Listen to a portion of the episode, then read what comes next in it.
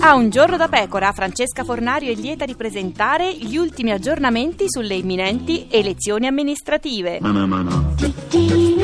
Alfano annuncia si voterà in due giorni per venire incontro alla maggioranza degli italiani che preferisce astenersi di lunedì. Enrico Letta protesta. Dove prendiamo i 120 milioni di costo extra per votare lunedì? Renzi lo rassicura. Li ha risparmiati nel 2015 non passando per le elezioni. A Roma il candidato di Berlusconi Alfio Marchini ha un piano per rivoluzionare la mobilità. Dare la precedenza alla sinistra.